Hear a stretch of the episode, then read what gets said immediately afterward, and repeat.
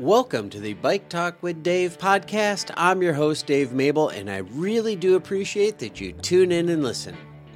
I discovered the Gravel Ride podcast about the time I started listening to podcasts in 2019, when music just wasn't enough to get me through a day of painting anymore.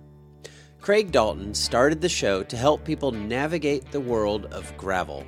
He's always seemed like an interesting guy, and he often throws out nuggets of his past. I finally needed to get his whole story, and I invited him on Bike Talk with Dave. So, what a treat it was to finally talk with him. I got his story on a bike, in the cycling industry, and as a podcaster. So, let's jump right into it. So, I'd invite you to sit back, grab a cup of delicious chain and spoke coffee, and enjoy my conversation with Craig Dalton, founder and co host of the Gravel Ride Podcast. Craig Dalton, I am so thrilled to have you on Bike Talk with Dave. You are the OG of gravel podcasts, and just talking to you before this thing, I'm just having these flashbacks because I do listen to your podcast very, very regularly, and even go back to before I started listening to podcasts to hear your old episodes. But it's a treat to have you on and hear your voice in my ear yet another time today. So, welcome to the podcast. Thanks for coming on. Thanks. Yeah, thanks, Dave. I'm, I'm appreciative of you having me and looking forward to the conversation. I wanted to have you on because, well, A, you've got a cool podcast and you've done some cool things, but you throw out these little teasers about your past history, your past life, and you've just piqued my curiosity, to be perfectly honest. And I'm like, I just got to ask this dude, like, who he is and how he came to be. So, first of all, um, where you call it? Where where are you right now? So I am in Northern California in the town of Mill Valley. So we're right at the base of Mount Tam, which is purportedly the birthplace of mountain biking. No doubt. Do you have an old mountain bike? I do. I've I've despite the gravel ride pos- podcast being my main public persona in cycling, I am an avid mountain biker and have been for for a very long time. So I asked you if you had an old mountain bike. How? What's your oldest mountain bike? My oldest mountain bike is probably 12 years old. Oh, all right. That's getting old. So not yeah, not not exceptionally old and I probably if I had enough room I probably would have had a few more laying around. I do have one, access to one 25 year old Dean Titanium mountain bike that it's with my father right now and it, the long term vision is that'll come back into my life and hopefully that'll be a bike my my now 8 year old son can grow into at some point. Oh, that's that that's pretty cool. You better hang on to that. That's that's very cool. Yeah, it's got a you know in addition to being like a neat titanium bicycle from that that era, I actually and we can get into this later. I worked at Dean Titanium. Oh. That was my first sort of professional job out of college. Oh, cool. Oh, I, I do want to get into that because that's one of the things you throw out are little uh, tidbits about you working in the cycling industry um, and uh, and being a lifetime cyclist. Um, I'm curious. Well, I, I feel like cycling often leads us to cycling industry jobs. So, am I guessing right that cycling came first in your life? Yeah, yeah, it did, and I'll, I'll, take you on the wayback machine for a minute here, Dave. So my father, my both my mother and father are from England, hmm. and my dad was an avid bicycle racer before he came to the U.S. and a little bit when he set foot on U.S. soil. Always a road racer. By the time I was around, he had transitioned into marathon running because having kids wasn't allowing him enough time to ride. I relate to that. But the bike has always been sort of around my life, but I, I, certainly didn't pick it up with great interest. I did a little bit of BMX racing, which my father thought was completely crazy and uninteresting. He thought that was a, a discipline of cycling he didn't understand. And thankfully, my neighbors raced BMX and they would take me because my parents really had little interest in fostering my BMX career. Did your dad ever use the word silly? I'm just picturing an English guy. what are you doing with that silly sport? Exactly. I mean, I think his progression to his progression from cycling, as he would describe it, is first he had a truck bike, so I translate that to being like, you know, beach cruiser, mm. kind of city bike style, and then fell in love. And, you know, in, in the UK, they have a lot of cycling clubs that are fostering interest for the kids. So, you know, by the time they're 10 or 12, if they're showing interest, they're getting offered bicycles to use on the weekends and really kind of fostering them and developing them. In fact, my father is one of five boys, and I think four out of the five boys all raced as kind of teenagers into their early 20s. And it's a it's been a a unifying thread for the entire family, just the sport of cycling. In fact, my cousin from Australia, originally from the UK, is staying with me right now, and he and I reconnected as an adults via Facebook as a platform and our love of cycling. And we ended up going and riding in Belgium together. Oh, wow. But I completely digress. My progression, again, BMX, kind of then just used the bike for getting to and from school. My freshman year of high school, my dad took us on a, a bike tour. It was three of us freshmen in high school and him uh, up through upstate New York and Vermont. We were living in New Jersey at the time but it was still not a something I was craving to do riding a bike. It was just something it was a great activity and a lot of fun.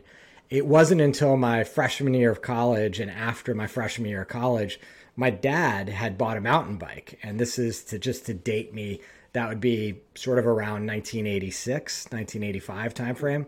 So pretty early on, he bought a Cannondale mountain bike. And while I was home for the summer, I fell in love with it and I decided I really wanted to get a mountain bike. I was in school in Washington, D.C., um, got a job in a bike shop to bring that cost of entry down, and ended up buying a Trek 7000 aluminum hardtail and started cutting my teeth uh, mountain biking in Washington, D.C for the uninitiated, Washington D.C., believe it or not, has a lot of dirt trails. Really? You have to figure out how they're all interconnected, and it you know it's certainly not like being in you know, Iowa or Colorado where there's a lot of open space to kind of pursue these things. But it was there, and it was a quite a fun community. So started racing mountain bikes kind of my junior and senior year and falling in love with it. It coincided with me falling out of love with being a university student and fortunately, maybe, I don't know, fortunately or unfortunately, I said to myself, if I can get a degree in business, I can apply that to anything. And in order to finish this degree, my intention is going to be to go work in the bike industry. Oh, cool. Wow, that's pretty intentional. Did you end up getting the degree? I did. Yeah, I finished my degree and I was managing a bike shop in Washington, D.C. And I said to myself, you know, I was also bike racing mountain bikes at that time and being fairly competitive at the expert level in the mid Atlantic region. And I decided, well, if I if I'm just managing a bike shop, I can do that anywhere. Why don't I move to Colorado?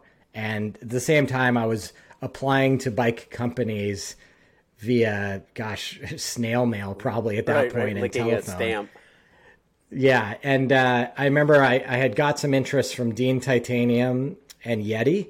They both had potential positions available, and I said that's enough. And I packed up all my stuff, moved to Colorado, went down to interview at Yeti. That didn't work out. Moved to Boulder, got a job in a bike shop, connected with the team at Dean, and they they brought me in for an interview about a month after I arrived, and that led to me becoming national sales manager of Dean Titanium. Wow, cool. That's pretty. That title would imply some lofty position and experience. It does. But at that time, it was uh, that meant I answered the phone and tried to convince bike shops and customers to buy bikes. Fair enough. Fair enough. So, what bike shop in Boulder and what year? I worked for Cycle Logic. Okay. And that would have been uh, 1993. Huh. Okay. Cool. And for, yeah, it was a pretty brief stint actually at the, at the shop before I ended up moving over to Dean. Yeah, I had a little history with bike shops in Boulder. Uh, a friend of mine was part of the uh, Morgul Bismark crew, and uh, and then ended up that closed, and there was another Cycle Works or I don't know. Anyway, there's so many there's so many great bike shops there in Boulder. So many great bike shops there in Boulder, and so much great riding there in Boulder. I spent a summer in Boulder, and oh, I mean, we still love to go back with our road bikes, believe it or not, and uh, and do some of those ro- roads either up into the mountains or out into the plains, like some of those rides out towards Niwot and Longmont, and I don't know, just go east were awesome. Yeah. I loved yeah. it out there. Yeah, for sure. So, how long were you at Dean? I was at Dean for about a year and a half. And then I, I, took a break and was focusing a little bit more on, on racing, which I was still doing. Turns out working for a small bike company doesn't actually give you a lot of time to ride and train on your bike. So I took a break and you know got some menial job and, and raced. And then I got an opportunity to move out to California to race for a team that was sponsored by Voodoo Bicycles hmm. and Wheelsmith. And I had a, had made a friend who was out in Palo Alto and got me a place to live out here. So I moved out to race for that team, and I was able to get a job with a bicycle computer and accessory manufacturing company called Avocet. Awesome. I I should have gotten them, but I've I probably have three old Avocet computers in my garage in some old box somewhere. Uh, I would love to see them. uh, Avocet. I'm thinking of the wrong thing. Who made the Fat Boy? Was that Avocet? Did they make tires? No, that wasn't. They did. Yeah, they did have a very popular slick tire. Their computers were um, had n- numbers associated with them. So the Avocet 20, yeah, the yep, Avocet yep. 30, yep. and the Avocet 45. And then one of the big innovations that happened while I was there was the Avocet Vertech. And the Vertech was the first watch, digital watch, that could track elevation gain and loss. I remember that. And it was really, I mean, the older listeners will understand this moment. At that time, when you were talking to your buddies about a mountain bike ride, and the only piece of data you had was mileage, it was really difficult to compare one ride to another, right? So yep. you could say, I rode 10 miles but if you did 10 miles and 5,000 feet of climbing, that's a lot different experience than 10 miles and 1,000 feet of climbing. Right. So the, the, the Vertech became this, this great unlock that we all take for granted today. Like when you go to a course profile for an event, they're always talking about mileage and, and elevation gain that you're going to experience. But prior to that point, that just wasn't available as a data set for the average consumer. Yeah, it was a big deal. Wasn't it uh, barometric pressure based? That's exactly it. Yeah. Yep. Yeah, that's pretty interesting and pretty kind of vague. I mean, it's certainly not an exact science. Like, yep. Yeah, and it drifted, right? The barometric right. pressure would drift, and there you'd have to reset your elevation to a known elevation yep. in order to get it to work. Yep, I, I, remember those days. I never had one, but I do remember that. I did have the Avocet 20, Avocet 30, whatever they got up to. 40? I think there, there was definitely a 40, and I can't remember if there was a 45. There was one that actually had that Vertech technology into it. Oh, yeah. Um, that might have been the Avocet 50, actually. Yeah. yeah you might be right. So, but my experience there was gr- my experience there was great. I, I ended up um, uh, going to work on the national mountain bike circuit, so I would go to all the events and kind of represent Avocet and have an opportunity to do a little riding myself. I was able to go over to the Tour de France once and represent Avocet. At that time, I mean the the thing that that always I always come back to with Avocet, they used to have these bice, these ads in the bicycle magazines where they would show the front of the the professional peloton, and every one of those riders had an Avocet computer on their bike. And my favorite tagline was "What ninety percent of the workforce brings to work." That's awesome. I can picture and to that. Me, ad. like yeah, yeah, I was so sold. So I was one of those guys who went over and made sure everybody was dialed when when the ONCE changed from their traditional yellow to their Tour de France pink. Mm-hmm. We gave them all custom pink computers. Nice, nice. That's awesome. What a fun experience. What a great, great. Uh, if you're a cycling enthusiast, what a great gig. Yeah, I think I mean the bike industry, as as as you know, like it, it it has its ups and downs. I do think you know, as a young person in their 20s, it's a phenomenal place to work.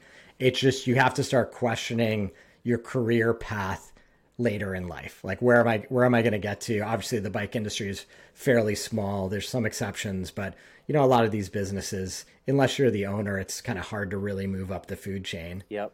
And uh, time is uh, like if you want to have a family, it's it's hard to be yeah. at the Tour de France yeah. for a month every year, and then the tour of Spain, and then the tour of California, and then the et cetera, and then you go to Interbike, and then you go to the outdoor retailer show, and you, you, yeah. you can be home, gone from home a lot, lot, lot.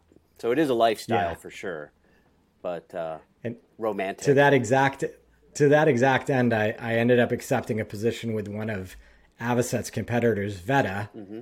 And I moved over to Switzerland oh, wow. to be European. I forget. I was European sales and marketing manager, and effectively, they they they had a person in the position who was um, usurping too much power, mm.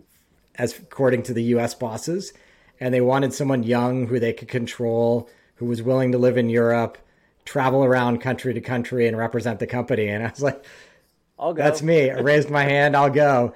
I had a great. I mean, I had a great time. The the company was was in the course of my brief tenure over there, which was only about six months. The company was bought by a private equity firm, and I, had some issues getting paid. Ooh. But I don't. I don't. Uh, you know, I had a great experience for six months over in Europe, living on someone else's dime. Yeah, no doubt. Again, just talking about bikes with people. But I will say, after that experience, I was like, I need to take a professional break from the biking industry and go find something else to do. I'll still love riding my bike. In fact, I may even like it more if I don't have to talk about it, you know, 50 hours a week. There's truth truth to that statement for sure. Uh, so what'd you end up doing? I mean, that's still a while I, ago. Yeah, yeah. So I mean, I guess the sort of abbreviated version is um, moved back to California, ended up going to business school and st- studying technology management. Hmm did a series of worked for a series of small companies in the mobile industry, and then um, in 2010, I founded a company that made iPad and iPhone accessories, a company called Dodo Case, and and it ended up taking off. I won't belabor this since this isn't an entrepreneurship show, but ended up building a manufacturing facility in San Francisco. Our products were handmade I 100% reference back to my early experience at Dean Titanium in terms of how to build a brand, how to build an aura, how to build quality products, how to how to stand behind those products and really kind of take and accept consumer input as like the guiding principle of where you take the business. It was in the early days of social media, being here in the Bay Area, we sort of understood the game that needed to be played at that time and we amassed a pretty big following because we just had a great, compelling story. I mean, who's hand building phone and iPad accessories in the United States? Yeah, nobody. Exactly. So, obviously, cycling continued to be part of my life, but it was just a, a recreational activity. Wasn't doing much. I don't think I was attending any. wasn't going down to Sea Otter. Like, I let most things come and go. Maybe I would pin a number on here and there. I, I, sort of went out to Leadville and did the Leadville 100. Oh, cool. I had a brief stint doing Ironman triathlons, but it was all just in the you know the pursuit of fun and scratching that endurance athletics itch. Do you remember what year you did Leadville? Um, it would have been either 2007 or 2009. Hmm. I'm gonna have to look. We were in that era, so we might have lined up together. Amazing. You you were probably ahead of it. us, but uh, nonetheless, I think my first was like oh three or four. I did it solo, and then I told my wife I was like, "Hey, I think this is tandemable," and she believed me. Actually, she said, "If we get a new tandem, I'll do it." I'm like, oh, I, "I'm calling the bike shop right now." we ordered oh, a tandem, man, and she said yes. I can't I can't imagine going up Columbine nor down Columbine on a tandem. You know, up Columbine was a lot of pushing, as you can well imagine, and down Columbine, uh, we bought a Ventana full suspension rig with the Maverick fork, so six inches of travel yeah. front and rear. Awesome. And I needed all six inches. Like you're I going down you Columbine, and there's people coming up on the other side of the trail, and there's a giant rock in front of you. All you can do is hit it, you know? And so I did. yeah. But uh, we always made it down. Uh, the only time we crashed was going up the power line, and uh, you know, it's just rocky and hard. And I uh, come around a corner and the front wheel like just gets up on a lip and then hits another rock and just stops all of our momentum.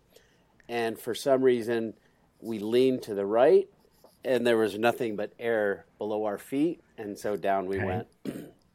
a friend of us was, a friend of ours was with us at that moment and he looked at us. He's like, You guys good? Yeah, we're all right. He's like, I'm out of here. Goodbye. Like, it's already not... been long. If you're on your way back up power line, it's already been long enough of a day. You can't, sure. you can't wait for downed soldiers at that point. No, that's true. That's true. We made it home though. Uh, so you have a lot of mountain biking in your history. Where did gravel come in? Yeah, so the story around gravel, I had moved from San Francisco to Mill Valley, where I live today, and I was riding into the city. And for those of you who don't know the geography here, there's actually a lot of um, there's the coastal range of hills that kind of go right from the Golden Gate Bridge into Marin County, so you can actually ride in on the dirt. Hmm. And so I had this new commute, and I'm, I'm going to mention that this was also when I discovered listening to podcasts, and we'll put a pin in that statement for a minute here. But I was riding into the city, and I had an opportunity to ride on the dirt or ride on the trail. And I had had a cyclocross bike back in the day, and I was like, it was this was would have been around 2015 timeframe, just to give a, a, a timestamp there. So I bought a a Niner aluminum gravel bike with a max tire capacity, I think of maybe 33 millimeters, and I started riding that, and it had mechanical disc brakes. Hmm. And I started started riding that into the city, and uh, listening to my podcasts. And I thought, well, this is sort of an enjoyable hybrid of, you know, it's a drop bar bike, so it's efficient. So when I get on the pavement, I can ride to my office, which was it was about a, an hour and 15 minute trip um, one way, with probably 60% of that being on pavement. Mm. So again, like playing playing in that mixed terrain angle. But I also started to recognize one that I was enjoying it, but two that the bike didn't have the capabilities that I needed. the The hills were steep, so my mechanical disc brakes oh. were requiring too much hand strength to brake, and I, it felt like a huge shortcoming only having 33 millimeter tires around here. Disclosure: the gravel riding we have around here is is rough, and many people would argue that it's mountain biking, but it's my cup of tea. But uh, again, so I, I thought like how was I around the sport of cycling my entire life, as we've just discussed? How did I botch this bike purchase and buy something that wasn't suitable? And you know, I was reading about the gravel market. It was obviously early days Very. at that point in terms of like the amount of models that were out there, et cetera. And I decided like I want to go all in on this. Like this is the type of riding I really like. I want to get the best bike that I can afford I want disc brakes, and I want big tire capacity. So after a bunch of research, I think that's called a mountain bike. Sorry. Possibly, possibly. A bunch of research, I ended up um, selling a road bike and pushing all in on a an Open U.P. oh. with two wheel sets. So I had a road wheel set and a, a gravel wheel set, and I absolutely fell in love with it. Uh, what was the tire capacity of that? Uh, I could run 47s. Oh wow. 650 by 47. Huh. Wow. That's I mean that. that's so, that's pretty early. I mean those are if you're talking 15 16 like we're still riding cross bikes on gravel those days. I mean that's you yeah. go buy a cross bike and that's your gravel bike. Un- unquestionably that open bike was visionary and ahead of its time. Yeah. It's it, I would still argue that its spec still holds up with the sweet spot of gravel cycling today. Huh, interesting. Yeah. So I feel like you dove in head first. Podcast. I did. I did. going all over the freaking world riding a gravel bike. Yeah, so I, I pushed all in. I realized, like, one, I had a I had a uh, caliper brake road bike, and I was like, this thing's going to be worthless a few years from now as people go to disc brakes. So I was like, I just need to clear out the garage take the money I get from that, sell the Niner, and and buy this one bike. For me, the type of road riding I do, I found that the Open totally capable, as a road bike with, you know, 28C tires on 700C wheel sets. And then, as I said, with a 650B 47s, incredible bike for everything we have in front of us here on Mount Tam. At around the same time, now this is going to 2017, we ended up selling Dodo Case, the business I had started. And I had mentioned as a little something we put a pin in that I had been listening to a bunch of podcasts. Dodo Case was a manufacturing business. It was also an e-commerce business and a social media business. So I was always in front of a computer, you know, building websites, con- you know, trying to convert e-commerce customers to customers. And I said to myself, I need to do something totally different for a break. And selling the company gave me I don't have to get a job tomorrow money. Mm. It did not give me I don't have to get a job ever money. Fair enough. But you know, it gave me a little bit of a window to just kind of explore my own creativity. So I said, I'm enjoying podcasts. I'm flabbergasted that I managed to screw up this gravel bike purchase. There's so much going on in gravel. I get so many questions about how to spec a bike. I said, why don't I, you know, I took I took a podcasting course and I began the Gravel Ride podcast in 2018 with this simple vision of I was going to interview people, product designers, and event organizers. Which I feel like you've stuck to for going on five years now. Yeah, it's been pretty much the journey. And I still, I mean, I, you know, as you and I both as podcasters, there's days where you're like, can I keep up the energy and enthusiasm to do this? Obviously, being conversational podcasts like we both host, it's important that you're engaged and excited to talk to your guest. And I still am. I mean, I I, th- I do think you know, in as as we hit 2023, some of the the massive innovation in the the bicycle design maybe is behind us mm-hmm. for gravel. Yep. There was a long journey of many years for us for designers to figuring out like, well, how do we get the right tire capacity? How do we get the right geometry? And I don't think the, the there's not one single right answer to that. I think what has emerged is you've got this great category that as riders explore their own interests, as they reconcile their own terrain, there's there's the right bike for you. Yep. And I'm always the first to say the bike setup I have here is not the bike setup for Kansas, for example. Right. Like it's just it it would be way overkill. Um, and there's there's nothing wrong with what I've set up my bike as, and there's nothing wrong with how you've set up your bike. Yeah, well, you would totally make fun of me. I'm still on a. Uh, uh, this is kind of interesting. A Trek Crockett, the pink one, and yeah. uh, flat bar, which is interesting, and it is signed by both Gary Fisher and Katie Compton which wow. I don't know, maybe that went down in value a couple years ago, but I feel like it still has value. I'm a Katie Compton fan, but uh, it was kind of funny because they were. It was at the Trek CX Cup, and truth be told, I wanted Sven Nys to uh, uh, to sign it, and every time, as a journalist, every time he was available, I was working, and if I wasn't working, he was working coaching, doing whatever. So yeah, uh, I walked past the Katie Compton compound, and uh, I was like, "Hey, you should sign my bike."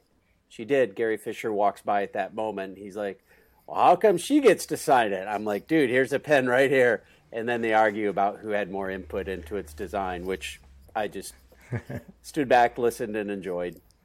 But uh, you know, it's a pretty old. I mean, it's a cross bike. It's a high. It's a yeah. High performance cross bike. And it is a bit sketchy on loose gravel, but on the when the gravel is concrete, it is awesome. It flies. Yeah. I have 33 millimeter tires on it, which people are like, I didn't know they still made those. yeah, I saved them. But, uh, you know, looking at the, the well, 47s, holy moly, those are big. Uh, I could envision a pair of 40s. I could envision um, you know the the benefit of a longer bike. Talking to a guy about um, fat biking recently, he builds his own bikes. You'll want to tune in um, to Steve McGuire and, and, hear how he has come up with his fat bike design. Um, it is long, like really long chain stays, because it acts like a keel in the loose gravel. And I'm like, oh, that. I mean, that really makes sense. So there is kind of something for everyone. I, I also have to say, like, I talked to a dude, um, the podcast I dropped today. The guy is uh, the reason he loves gravel is nobody cares what you're riding, nobody cares what you're wearing, nobody cares how fast you are. They don't care what color your skin is. They don't care how you talk. Like it's just a gravel ride, and yeah. uh, and he really appreciates that. So, boy, that was yeah. I rant, think I mean, this, it? Yeah, a little bit, but we learned a lot about your bike. like I said, yeah, there's little Easter eggs we can throw out in these podcasts, yeah. right? Yeah, yeah, for sure. I mean, I think that the the sport of gravel is in an interesting place right now, um, just in terms of like the, for lack of a better term, the professionalization of the front end of the pack and that that's impact on the rest of the field. I mean, obviously, like we talk about the spirit of gravel and the type of experience that anybody who's willing to sign up for one of these events should have. Like we're generally we're not at the front. We're really just just there for the experience but there is this ongoing kind of evolution of what the front end of the pack looks like and actually you know the requirements for safety and um, competitiveness that need to be figured out i'm i'm uh, sort of optimistic there's a lot of experimentation going on this year you know unbound just announced that they're going to start the professional men by themselves, and then the professional women two minutes after that, and then the rest of the field uh, eight minutes after that, which I think is interesting. Mm-hmm. I, I, do think, you know, in talking to female athletes, it's it's always been this curious race dynamic of clearly you're working with men and other women throughout the day, like anybody would, right? Yep. No one wants to ride by themselves, but so much of that can come into play with who takes the win, right? For if sure. you you could you know, a strong woman can go off the front and someone drafting men could bridge that gap, putting in, you know, 20% less effort. And that could be the difference between winning and losing. And I, I have no idea what the right answer is, but I, I do like this idea that they're going to have some time to themselves to kind of strategically do one thing or the other. And, and who knows what those things will be. Right. And at least have the opportunity to see where people are relative to themselves. Like, oh, there's five women ahead yeah. of me, and there's 25 behind me, and then the men come and you get mixed in there. You still know, like, okay, there's still five women ahead of me and 25 behind me, and so I'm in good shape. As opposed yeah. to just not having yeah. any idea where the rest of the women are, because you lose them in the, the melee. Exactly. So I know the the Shasta Gravel Hugger, which I just did an uh, episode with him a few weeks back. Uh, ben, he's trying a few things that'll be interesting to see. We'll see the results of that in in March. Um, yeah, I just think it's going to be an interesting year for sure. It it is going to be an interesting year, and it was an interesting year, especially with the World UCI World Championships, and that was definitely an interesting. I wouldn't call that U.S. style gravel uh, yeah. Women raced on a completely yeah. different day than the men. Yeah, not at yeah, totally not at all U.S. style gravel. In fact, I I just had um, the gentleman on. I haven't released the podcast yet. Who's got who's running the UCI Worlds qualifier out of Fayetteville oh, for cool. the second year in a row. Um, the name of the event is escaping me. It'll come to me in a minute, I'm sure. But it was interesting talking to him both on the podcast and offline about you know the the expectation i guess at the usa cycling level for a long period of time was that this first inaugural um, uci uh, you know world championships was going to be held in the us hmm. and i think they just uci just wasn't communicating really well with usa cycling and ultimately it wasn't until like the very sort of last quarter of the year that they really figured out and leaned in like hey if we're going to pull this off it needs to be in Italy. It needs to be somewhere somewhere where they've run events and it's close to home and they can kind of they I think they just felt like that was the only way that they could execute. Huh, interesting. Um, yeah, USA Cycling, I feel like instead of it was just interesting who showed up, how they showed up, and then how the race went. And I feel like it was a Sepp Kuss kind of day versus a or Keegan Swenson for sure. I mean, he probably could have. Yeah. Uh, but um, but it was such a road race. It was like Paris Roubaix with gravel sections. Yeah, yeah, and and obviously like shorter than we're accustomed to. I'm not necessarily opposed to like that shorter length because I do think there's an argument to be said to say, you know, it's hard to be racing after 200 miles, whereas everybody's racing hardcore after 100.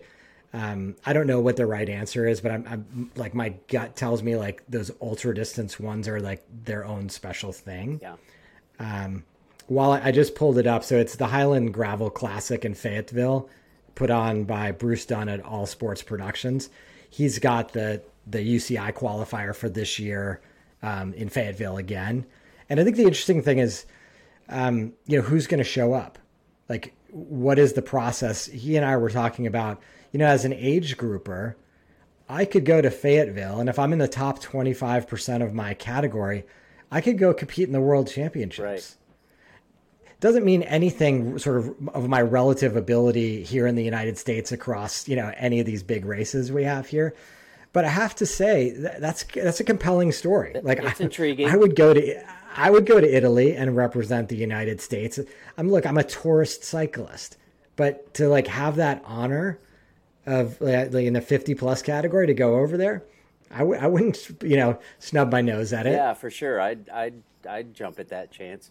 I've got a lot of work to do to even hope for top 25% of our group here, but you and me both. but, uh, but nonetheless, you're right. It, it would be super cool. I, I feel like there's room for all of it. You know, if you, I feel like gravel cycling, an analogy is marathon or just running, road racing. Yeah. And yeah. Uh, anybody can sign up. You can do 5K. You can do the local 5K in your neighborhood and get a T-shirt, or you can do like the world's largest 5K in I don't know Boulder, Colorado.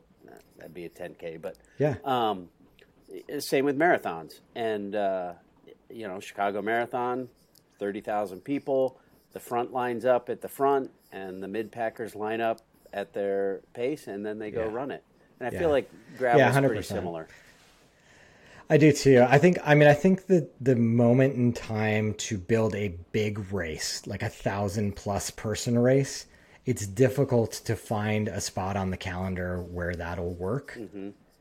Um, today, I do think there are there are always going to be geographic opportunities, right? Like if there's not a lot of racing in upstate New York, there's an opportunity for someone to create a great race in upstate New York. Yep.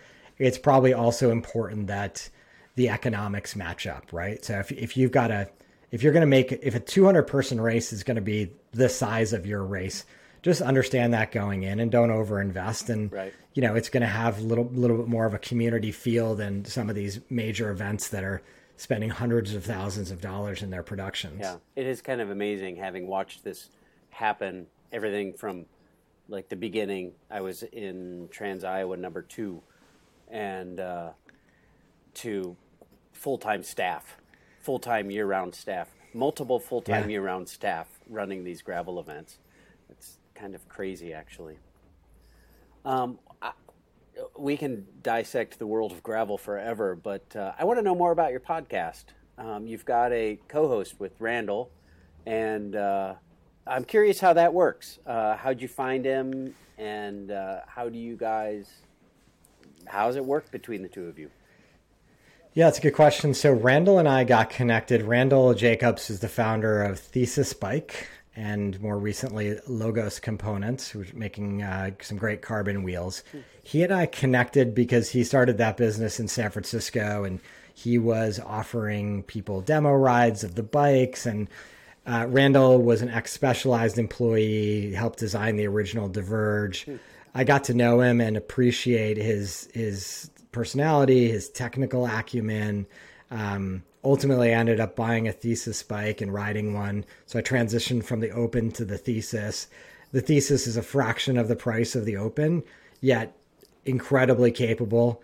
In fact, for anybody on video, it's the the pink bike right behind me is my thesis bicycle. Nice. I love that pink bike. but very much like the Open. Anyway, so um, he and I just became friends and became people. We, we rode together. We, we saw many elements of the, the industry and the world similarly. I also recognized that Randall became my go to guy for technical questions. And it started out, um, first did an episode about thesis bikes and got to know him a little bit. And then I invited him to do a gravel bike 101 episode. So in kind of quizzing the community what they were looking for, I realized, you know, a lot of time the starting point of our discussions on the podcast are a little bit more advanced. I'll make the point that I absolutely endeavor to start at the beginning and try not to make too many assumptions. And I'm not trying to be a tech podcast at all. Um, but I brought Randall on and I was able to, he and I were able to have a discussion of what do you look for when you buy a bike? Let's break it down. Let's help the listener understand at the time in which we recorded the first one, what should you be thinking about? We did the same thing a year later because I felt like the industry kept changing and it was just this great thing to have in the podcast feed, you know, 2019 gravel bike 101 episode. Um, as he and I continued to communicate, it became clear like there were probably some themes, some discussions, etc., with people in the industry that he was going to be a better person to interview them with. So Randall's episodes tend to either be more highly technical than mine. Mm-hmm. So, for example, he did a great episode with Matt from Enduro Bend, uh, Bearings, mm-hmm. where where they really kind of dug into ceramic and stainless steel bearings and the viscosities of oil and wow. stuff that's kind of you know i can sort of i'm smart enough to be you know it sounds somewhat intelligent about but i definitely don't know everything those those guys and girls know so i set him loose on that and then the other big thing he's super keen on is just community and the community of cycling and the uh, frankly the mental health value of cycling as an activity uh, and cycling the cycling community as something that you know we benefit from not only physiologically as athletes but also emotionally in that it, it, it does become this this release for us when we get out there and it's one of the things that's always attracted me about riding off road is that you know, you ride a technical section and you just stop and you wait for the next guy or girl to come through and high five them, whether they crash or clean it. It's just, it's the best feeling in the world. No doubt. no doubt. I, it really is. You mentioned community and you've started a thing called the ridership. Uh, tell our listeners what it is and what's why'd you start it? What what is it for? Yeah, the the riders the ridership's a free global cycling community. It has a sort of orientation towards gravel and adventure cyclists, but honestly, everybody's welcome.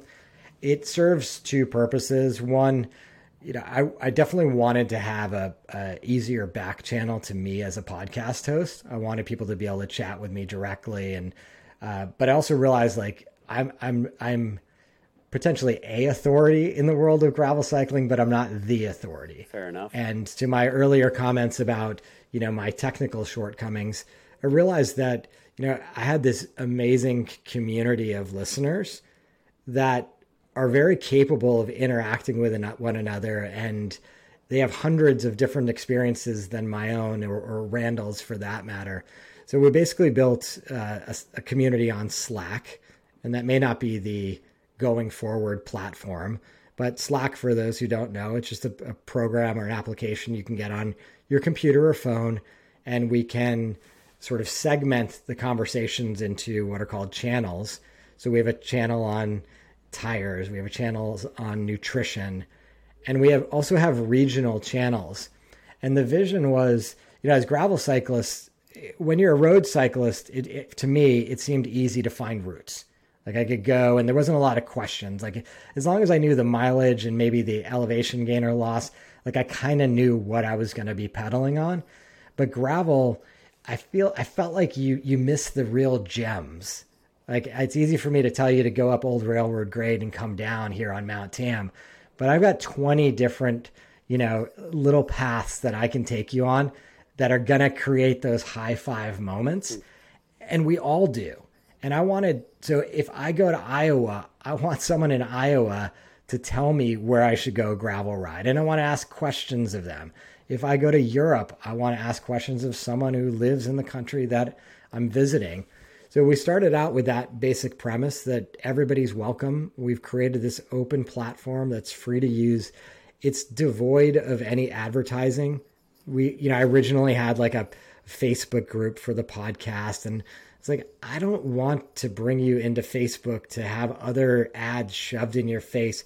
I want you to get out on your damn bike. Right. So we wanted something that was like come talk about bikes to your heart's content then put it away we're not looking to be part of the attention economy. I'm not trying to monetize your attention.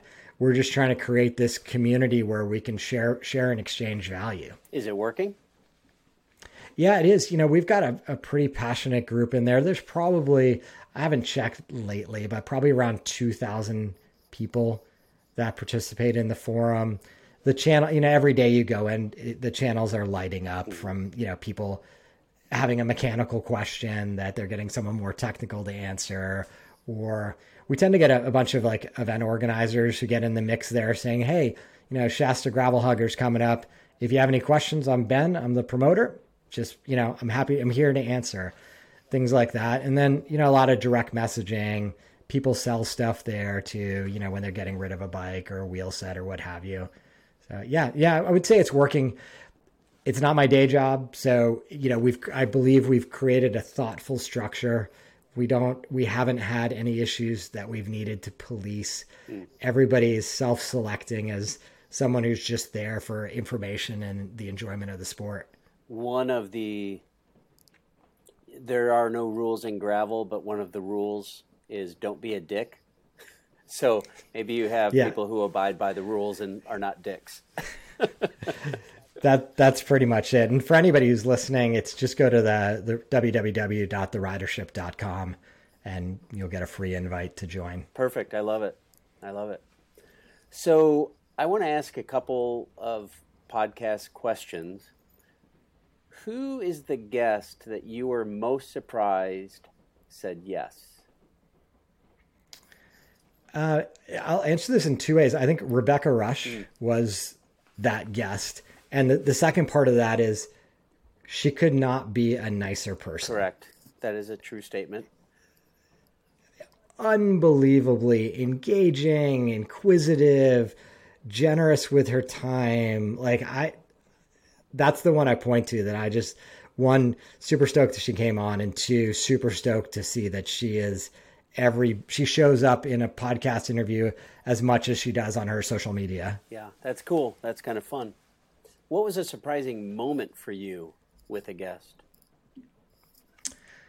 Gosh, I mean, I mean, there's there's sort of tricky moments. I think in any podcast interview, sometimes you know, I don't I don't do a lot of um, like pre-show interviewing mm-hmm. because it's conversational. Like I just generally want it to happen. I've had a few guests who weren't as um, verbose as I would like them to be. Or you have to obviously like, we're an pull those words out of their mouth. Exactly. I mean, we're obviously an audio medium, and uh, you know we need people to talk, and we need people to tell stories. And, right. You know, I, I, wouldn't invite someone on who I didn't think had an amazing story. I've just had a, a few odd occasions where you know they weren't good at telling their own story. Yeah, yeah, I I can relate to that, and only fifty some in. but uh, yeah, you, you are right about that. Where what's your vision? Where do you want it to go? Yeah, you know, I think as I mentioned earlier, like I, I still am excited to pull the mic in front of me and have these conversations. Um, if I wasn't, I wouldn't keep doing it. It scratches an itch for me, as we said earlier. Like I've been around bikes and bike racing my entire life, and I do enjoy having a foothold in this world. And the Gravel Ride podcast has provided me, you know, opportunity to build an audience and build a community and build relationships within the bicycle industry. I'm fortunate enough that I've got a handful of sponsors that'll come in and help me pay for some of the overhead of the podcast. And on a rare occasion, you know, give me an opportunity to go to an event or attend something that otherwise might be difficult to get into. And that you know that that to me was the in, in my mind when I started the podcast, that was the reward I was looking for. Since I'm going to be involved in this sport anyway, having little perks here and there and, and opportunities because of the the hours and hours of effort that I put into this podcast seemed like a fair fair reward. Yeah. I actually had somebody ask me today, "Is this your full-time gig?" So, yeah, Craig, is like, this your full-time gig? you don't really understand the economics if you're asking that question. right. No, yeah. I did I'm, not win the what was it, the Powerball 1.1 billion dollar thing. I did not win that. right. Mega Millions. And if whatever. you think about it, uh, you mentioned when we were offline about some recent interviews we've been doing with cycling media mm. uh, journalists and you know with outside laying off a bunch of staff and a bunch of publications kind of grappling with what the future of media is. You know, I've always felt very blessed in the fact that I the podcast has never had to provide income for my family. It has never had to put food on the table because that that's complicated. I mean, the economics don't really work out well for this could not be a full-time position for me. And I, I'm certainly empathetic to the plight of people who have dedicated their lives to become proper journalists um, and who are struggling to sort of make ends meet in this current environment. Yeah, it's uh, it's definitely a challenge. I actually was editor of an actual paper magazine that was printed on real life paper, and you like sat on the toilet and read it. um, Love it. Uh, and I feel like I am a Cartwright in 1912 when people are sti- starting to buy the the Ford Model A or whatever, and that I'm seeing the writing on the wall that like in a few years there will be no more Cartwrights. You know? Yeah, yeah. I I think it's a super difficult transition because I mean the obvious answer is like consumers should pay for the content that they consume, whether it's audio or the written word. But the frankly, like even if there's a willingness to do that, the mechanisms to do so are still kludgy and create, you know, minor hurdles for people to get over, right? Like, do I want to get out my credit card to read a particular article that I, you know, became exposed to?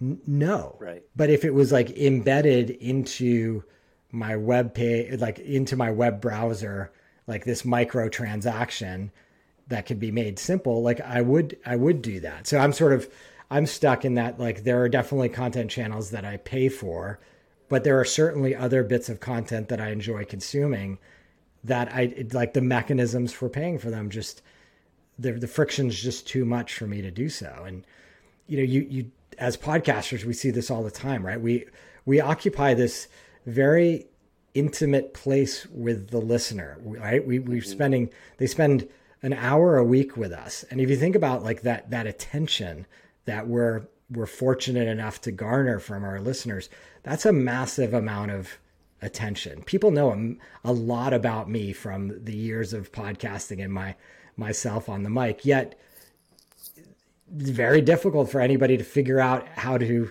compensate me for their appreciation of my words. Right, right. They could buy you a coffee. Yeah, indeed. Yes, Absolutely. that's a little. I appreciate the plug, Dave. Yeah. I mean, I have. I've always had this sort of super modest buy me a coffee account, buymeacoffee.com slash the gravel ride. And I mean, I'm always like super appreciative if someone takes a moment and does that because it's not it's not first and foremost. It's sort of like something I do mention, but I, I don't push it and I don't have a like a, a really elaborate Patreon program that allows you to get bonus episodes. And if I had more time, I would love to do that because I, I would 100% like to provide more value for those people who who are supporting me. Yeah, I send uh, my supporters a sticker so it's, I mean, it's something. Yeah. But you're right. It's it's it's a treat to get an email that says, uh, "Hey, somebody bought you a coffee." Like, ah, oh, that's super nice because it's. I mean, they do have to log on and they do have to like get out their credit card and punch a bunch of things on their computer and push send and and uh, it's time out of their day to show their appreciation for what what you're doing and and what you're bringing them. And you're right, a, a, an hour a week, and we're like directly like drilled into people's heads through their ears. Like that's yeah, that's yeah. that's uh that's privileged space and time, isn't it? Yeah, for sure. And I will say, like, I think just to give the listener some perspective, I think for every hour we publish, probably is three hours of combined effort to kind of get to that hour. That's that's sort of my like back of the envelope math around like the effort it takes to kind of produce the podcast. Yeah, I feel like you're more efficient than me. either I mean either that Dave or my editing is is really low pro. Oh, I don't know you should listen to the podcast I dropped today. There was a moment where I just drew a blank in this conversation. And I said to the guy, I was like, You ever like just have a blank moment and you can't come up with whatever you're going to say? And he's like, Yeah. And I was like, Yeah, it sucks because I did not want to edit this and I'm going to have to. And then as I was listening to yeah. it, as I was editing, I'm leaving that in there. Like that's raw me. I'm leaving that in there. So I did. Yeah, I do have to say, Dave, like I, I I had that issue early on in the podcast where I felt like I wasn't eloquent enough and I wanted to go in and edit everything mm-hmm. out. And you know, eventually I came to the conclusion like the the effort is not worth the time. Meaning like people came for this kind of raw conversation and the fact that I may have stumbled over my words, etc. like that's just part of the conversation and yeah, yeah. just got to go with it. Yeah, and it's it's a okay. Uh, Don, uh, Dan Patrick says um quite a bit. Yeah, you know what I mean. exactly. Well, listen, we've been uh, just about an hour. I really have enjoyed getting to know you face to face here. I'd love to meet you on the bike sometime, whether I make it to Cal- California, whether you make it to Iowa, or we meet somewhere in between. Uh, do you have any big rides planned this year? I'm still like I'm still thinking about my schedule. Yeah. And I probably spend too much time thinking about that. This is the offshoot that one of those positive offshoots of like I feel like I have the opportunity if I if I'm if I can afford it and get the time off from the family and work, like there's a ton of things that I can do. Um, and I, I need to get my head around here in January, like what are the things I really want to advocate for myself. There's a few races that I'm super keen to do. One being Rebecca's Private Idaho, the second being uh, the Oregon Trail Gravel Grinder, the week long stage race. Oh, wow. Both, you know, super great reputations. I love the idea of multiple day events because I feel like when you travel to go do one of these events, um, you know, you're taking up the time anyway. So you might as well ride and enjoy that area for multiple days versus popping in, being super anxious about a race, and then just doing that race. So I'm really trying to think about that. I had the great fortune of going to Girona with Trek Travel in November, and that was fantastic. So I'm super bullish on like just the general idea of gravel travel. So long answer to your question, definitely you'll see me at at at a handful of events this year, and definitely like I hope to do at least one cycling vacation type trip. Uh, very cool, very cool.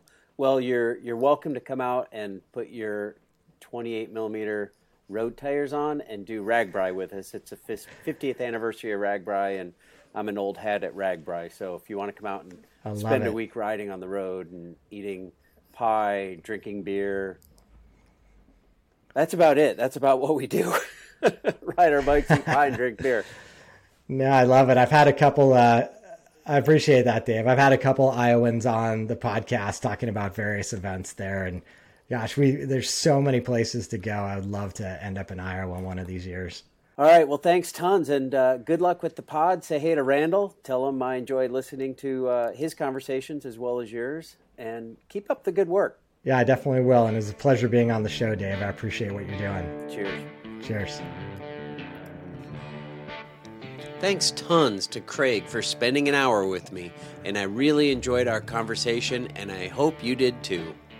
What he and his co host Randall have done over the past half dozen years is a real gift to all of us. I would encourage you to add the Gravel Ride Podcast to your list of favorites and be sure and follow the Gravel Ride Podcast on Instagram. And if you want to connect to a few thousand other gravel riders from around the world, join the ridership for free. Just go to theridership.com and you can join. I want to thank you too for tuning in to Bike Talk with Dave. I'd welcome you to rate, review, and subscribe on your favorite podcast platform. And of course, please share it with your friends. And if you'd like to support the show financially, you can look for Bike Talk with Dave at buymeacoffee.com. Or if you want to keep things simple and hit me up on Venmo, I'm at David Mable. If you do, I'll send you a Bike Talk with Dave sticker, and I'll use your support to help improve this podcast like the mics I'll be using for my interviews this week. There's a link to buy me a coffee in the show notes. Now, before I go, I also need to thank BikeIowa.com for being the online host of Bike Talk with Dave. BikeIowa.com is your one stop shop with an incredible event calendar as well as news, information, and trails in Iowa and around the Midwest. New events are added every week. If you are an event director, make sure you upload your information as soon as you can to bikeiowa.com and get your event on the calendar. One of the races you might find on bikeiowa.com is the Driftless 100, a scenic gravel race through the wooded hills of northeast Iowa. I'll be there this year with the Iowa Gravel Gang. It's on April 29th and it starts and finishes in Elkader, Iowa on the beautiful Turkey River. I had a chat with the director of the race recently. Let's check it out. Um, my name is Matt Fastbinder. Um, I am the director of the Driftless 100 in Elkader, Iowa. Uh, that gravel race uh, starts and ends in Elkader, and it starts on uh, April 29th. Um, that's a Saturday. And we have a 100, a 60, and a 30 30 ish. I think when I looked at it, it's probably a 35 mile route.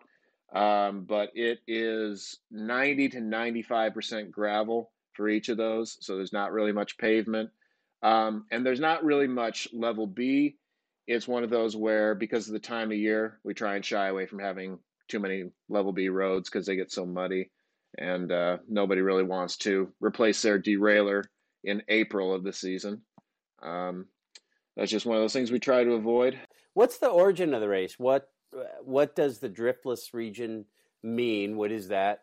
And uh, how did you guys come up with the race? How did you come up with the race? So it was one of those where I've since I've lived around here um, most of my life, I see just how beautiful it is, and that um, it's one of those that it offers a lot of uh, different. It's a different course, and it's a different type of gravel than about anywhere because it's going to be different than the mountains because it's not sustained climbs. It's not the same type of um, uh, the same type of climbing. It's not consistent in the climbing, and you get, but you don't get kind of the rollers either, where you get uh, where you can have momentum into them and where you can kind of see where you're going.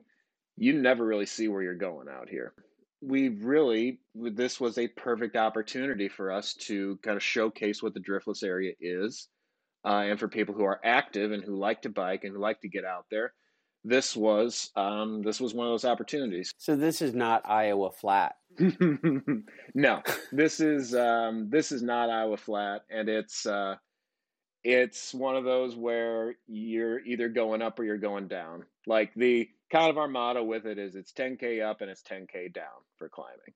Like you're going to be going up for 10,000 and down for 10,000. And yeah, it's um it's tough and it's one of those that we get people from uh, all all parts of the state and uh, Illinois, Minnesota, and they come in and they just they are surprised. Um, and you know we we display it like it is it is hilly. You'll have a lot of climbing, but when you actually get out there and you see, like your Garmin suddenly says 15% grade, it has some rollers, it has your big climbs, it has curvy descents.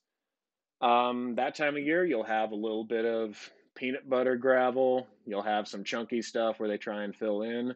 Hopefully, we don't have snow, but you know that that's part of the adventure. Uh, so remind me again of the uh, the date, the distances, and where can people find information? Yep.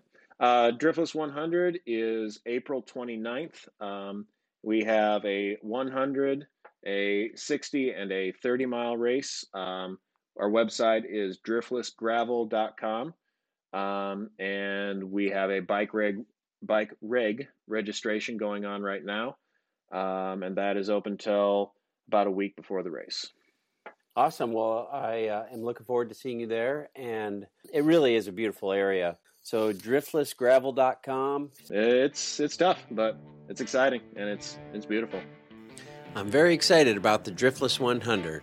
But for now, I'm going to go brew another cup of chain and spoke coffee. I've got a bag of the gravel grind that I have been enjoying this month. It is bold and smooth, and it is available to any of you by ordering at chainandspoke.com. Thanks again for tuning in. We've got lots of great episodes coming up, including Brendan Quirk, CEO of USA Cycling, to talk about USA Cycling's new mountain bike center to open in Bentonville, Arkansas. We'll also talk to Mark West, a mechanic for the Steve Tilford Foundation cyclocross team. Fabian Sarah, Sir, oh man, he's got his R's are rolled. Serrast, well, we'll have him say it. The director of the Gravel Locos race. And later this winter, we'll talk with Matt Phippen, director of the annual Bike Ride Across Iowa, RAGBRAI, about the plans to celebrate the 50th edition of the iconic ride. Be sure and subscribe to this podcast so you don't miss a thing. We'll see you next week and keep the sun in your face and the wind at your back.